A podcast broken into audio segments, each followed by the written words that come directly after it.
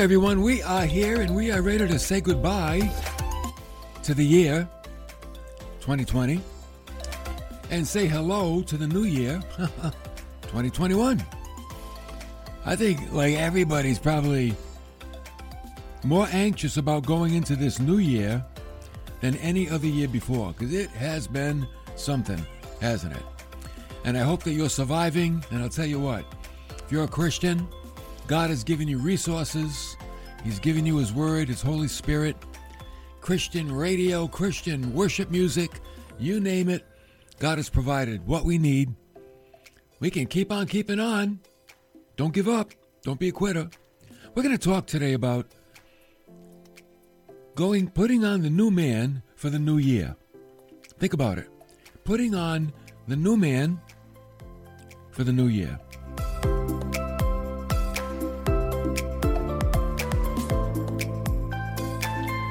Little reminder we're on Facebook, but we'll be going on to YouTube in the new year. We'll send out our notifications on Facebook, but we're going to broadcast on YouTube. That's the way it is. That's the way it's going to be. Paula's already here on Facebook. She'll have to be on YouTube coming up in the new year. Why are we doing that, you ask? Because we can. That's why. I guess because we can. That's why we're going to do it. I hope you had a wonderful Christmas. And what makes Christmas wonderful? Focus. Focus on the baby Jesus. That's what makes it wonderful. If you focus on the wrong thing, you might not have a great Christmas. But when you focus on the right thing, oh, you can have a wonderful Christmas. So where do you look? Where are you looking? That's what matters. Where am I looking?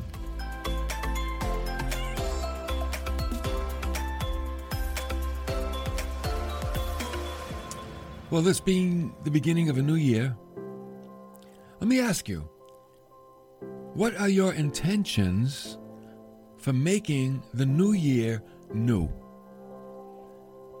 It's a new year on the calendar, but how's it going to be a new year for you in your life? Is it just another calendar year with little boxes with nothing written in them yet? And you'll be filling them in pretty soon? and you got pretty pictures. I'm looking at my calendar up there. I've seen, oh, that calendar's ready to go. Got my new one. Wait a minute. I think I have a new one. Yes. I have my 2021 calendar ready to go. Oh, lighthouses. I love lighthouses. I love to look at lighthouses. And uh, this is a 2021 calendar. Looks like lighthouses all over the world. I can't wait to hang that one up. That's going to be a good one. That's going to be a good one this year. I'm going to look at lighthouses.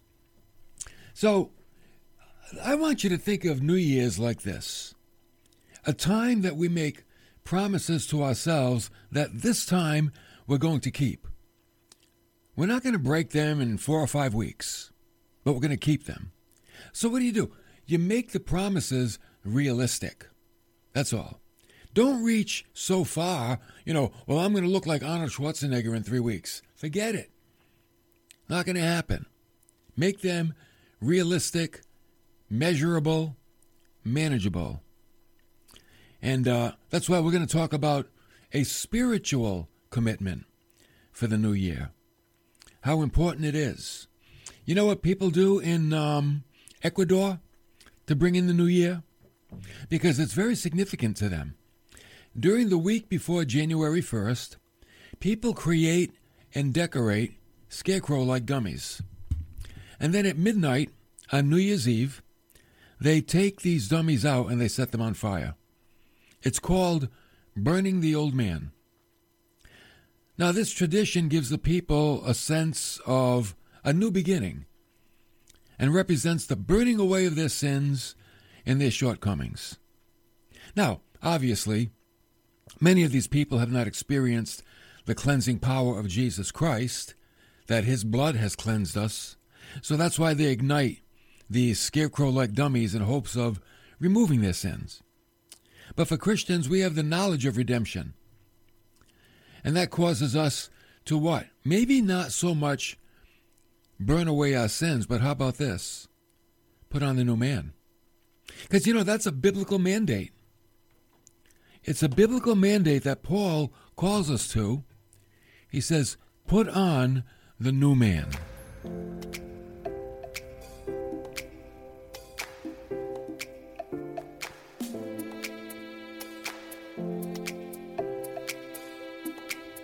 Here's what he said in Ephesians 4:22. He said, "In reference to your former manner of life." In other words, this is Ephesians before you were saved. Before you heard about Christ and you were doing your own religious thing. In reference to your former manner of life, lay aside the old self, which is being corrupted in accordance with the lusts of deceit. That's the old nature, the old way, the old man and be renewed in the spirit of your mind. Be renewed. See, there's a freshness, there's a renewal. That's why the new year is so good. I like it because, okay, it's a fresh start. And then he said, put on the new self. What's the new self? Well, it's in the likeness of God, it's been created in righteousness and holiness of the truth. The new self is the new man, the new you. The new you in your state of salvation. You could call it a state of holiness, righteousness. It's the new you. Every Christian has become a new you. The issue is are we living in the new you, or do we still get stuck in the old you? So, there are three things that Paul gives us to do. Here's three things we can do as we go into the new year. Number one, Lay aside the old self. Number two, be renewed in your mind. Number three, put on the new self. Okay? Now, this is important because, like I said, when you become a Christian, you become, oh, I like this part, a new creation. Wow. God says, I didn't clean you up, I made you new. 2 Corinthians 5:17. Therefore, if anyone is in Christ, that means that they're born of God. He's a new creation. Look at this. The old things passed away. What are the old things?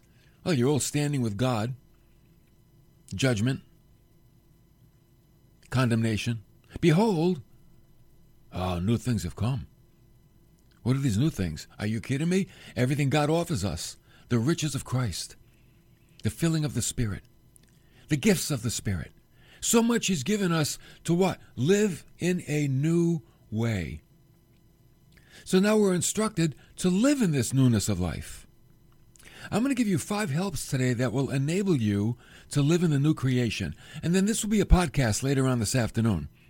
So you can go to the Hope Club podcast, or you can go to our website, newhopecc.tv, and you can re listen Maybe take some notes. Maybe get a friend to listen. Okay? Here they are. Five things to help you, and obviously, to help me too, to do what? Live in the new creation. Number one, turn your false love into a true love. Wow, what did he say? Turn your false love into a true love. As we go into the new year, spend some time with God every day. Doesn't have to be all day. I mean, we know we walk with God, but can you give God a few minutes every day? Maybe as we begin January 1st, I'm going to take the first 10 minutes of my day and spend it with God. I'm not going to watch the news, I'm not going to turn on the radio. I'm going to spend it with God and His Word and my cup of coffee or tea or hot chocolate or monster drink or Red Bull, whatever you whatever you drink in the morning. I would never had a Red Bull. And I won't because I don't want a heart attack. So, see, and this is why you want to spend time with God. The one you love, you want to spend time with. Right? The one you love, you want to spend time with. The one you love, you want to please. You want to please, right? Remember back in Matthew chapter 3? It says, A voice out of the heavens said, This is my beloved Son, in whom I am well pleased. That was God the Father. Jesus came out of the Jordan River after John baptized him. Jesus himself said he always did the things that pleased the Father. You know why? He loved the Father. Oh, yeah. Jesus loved his Father. He really did. Jesus Christ loved God the Father. How about that? And that's why he did the things that the Father told him to do. He was obedient to the Father. Jesus said, The words that I speak, my Father tells me what to say. The things that I do, my Father tells me what to do. And you know why Jesus came to earth? Because he loves the Father. That's why. Paula said, I'm driving, but I'm listening. Wait a minute, if you're driving, I hope you're not texting. I hope you have talk text and you're not fingering the keyboard. Okay. Secondly, spend more time with God. Number two, turn your religion into a relationship. Well, that'll ruffle some feathers. See, think about it. Let's be honest today. Is it going to church that you're interested in? Or is it a changed life? Which one? What's more important to you? Going to church or a changed life? You know, sur- these surveys crack me up. They tell us 80 to 90% of Americans consider themselves Christian. That is obviously far from the actual number. Because if it were true, right, if there were 80% Christians in this country, there would, the, people, this country would not be as immoral as it is. The Ten Commandments would not be banned from public buildings. Merry Christmas would not be offensive. Islam would certainly not make inroads that it's doing today, nor would homosexuality, nor would these wicked abortion laws. So that's a lot of baloney that even if they say 70% of Americans are Christian, it's baloney. It's not true. And the landscape of our culture reveals that.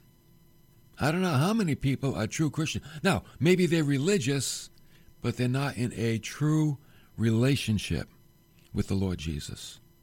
So that's what we need to do. We need to turn our religion into relationship. Okay, thirdly, make your fountain bring forth good water, not bitter water.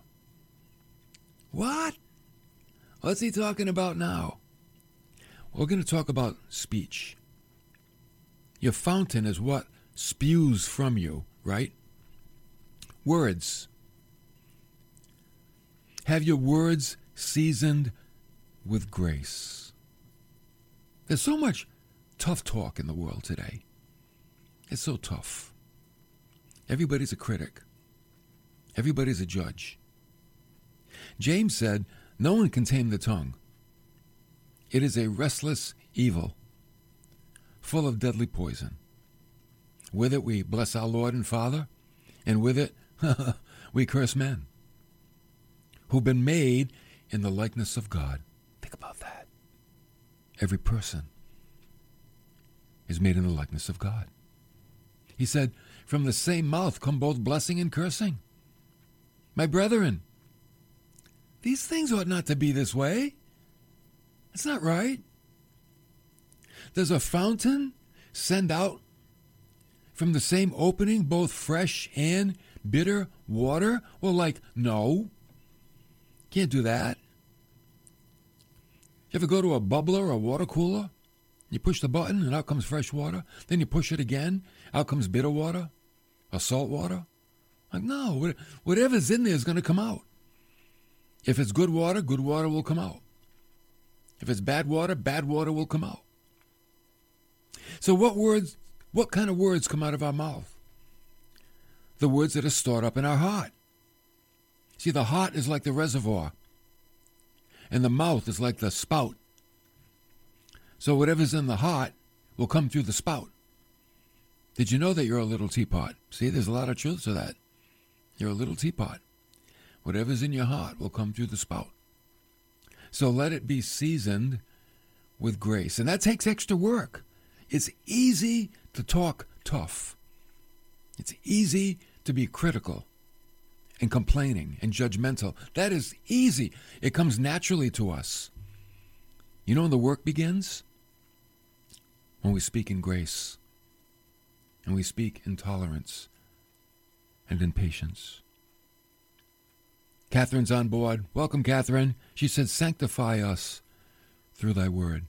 Yeah, see, this is this is the foundation of everything I'm talking about. The word of God sanctifies us, which means just sets us apart. It sets us apart. The word of God can actually, if we abide in what the word says, it can cause these things to happen in our life. This is how we put on the new man. As we abide in the word of God, the new man begins to take shape. Now, isn't that the coolest thing? Don't you want that? Don't you want that to happen? Okay, number four. I think we'll review this at the end, so don't worry. Don't be sparing in your caring. I like that. Don't be sparing in your caring. We just came out of Christmas and that was a wonderful time, and I'm sure many, many people were generous. Generosity. You know, giving to charities, giving to your church, giving to people, giving to people that are struggling. But don't let it stop because Christmas is over. Carry that practice into the new year. You know how you you demonstrate care? Send a card. Or make a phone call to someone in need. Be an encourager. You know, we can be so busy doing the good, we omit doing the best. Jesus didn't die for meetings. He didn't die for church boards. He died for people. He died for the lost. And maybe in the new year, ask yourself, what can I do for those that are lost? And if that's a question you've never asked yourself before, what a beautiful time to ask it right now. Say, this is what's going to make me put on the new man. What can I do for those that are lost? That's a great way to approach 2021. See, we know we love those that love us, but beware that it doesn't become a Christian clique, you know, a small exclusive circle. You know, you get your little your circle of friends and you all love each other, but no one else can get in. Your love doesn't go outside the circle. Oh, the love's got to go outside the circle. Can't stay in the circle. It's got to go outside to others. Here comes number five. Turn your dead faith into a living faith. Catherine said, That's right. Thank you, Catherine. I'm glad somebody's agreeing with me today. Turn your dead faith into a living faith. Because what did James say? Faith without works is dead. That's why. You can have faith, but if it doesn't do anything, if it's dormant, it's dead. James 2:26. For just as the body without the spirit is dead, right? You can have a body, but when the spirit's gone, the body's dead. He said, also faith, when it doesn't have works, that's dead too. Wow. This can be very eye opening. We're not talking about salvation, we're talking about living in faith. Living, this is after salvation. See, after salvation, your faith doesn't go to sleep. It takes faith to get saved, but it also takes faith to live and to glorify God and to do good works. There's a difference between benevolence and true faith. What's benevolence? Benevolence is a good deed done for human applause.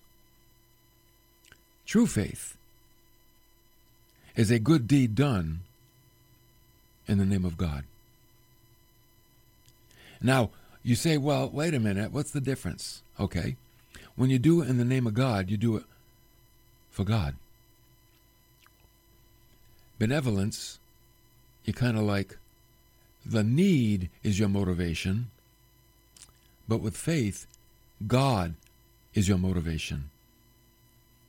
So I do these things because God is inspiring me.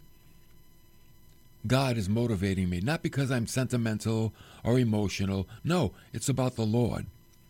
And that's why you can even help the stranger that you don't know when God is your inspiration. Adam Clarke said it like this He said, The more a man exercises faith in Christ, the more he is enabled to believe. The more he believes, the more he receives. And the more he receives, the more able he is to work for God. Wow, we completed the circle. He said, Obedience is his delight because love to God and man is the element in which his soul lives. See, that's the environment. He calls it element. Okay.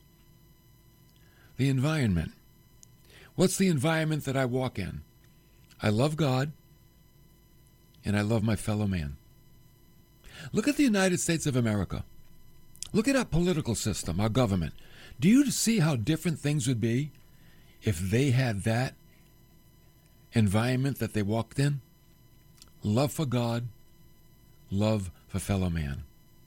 Sadly, in most political circles, there's no love for God and there's no love for man. Wow. So what's happening? We're going into the tank.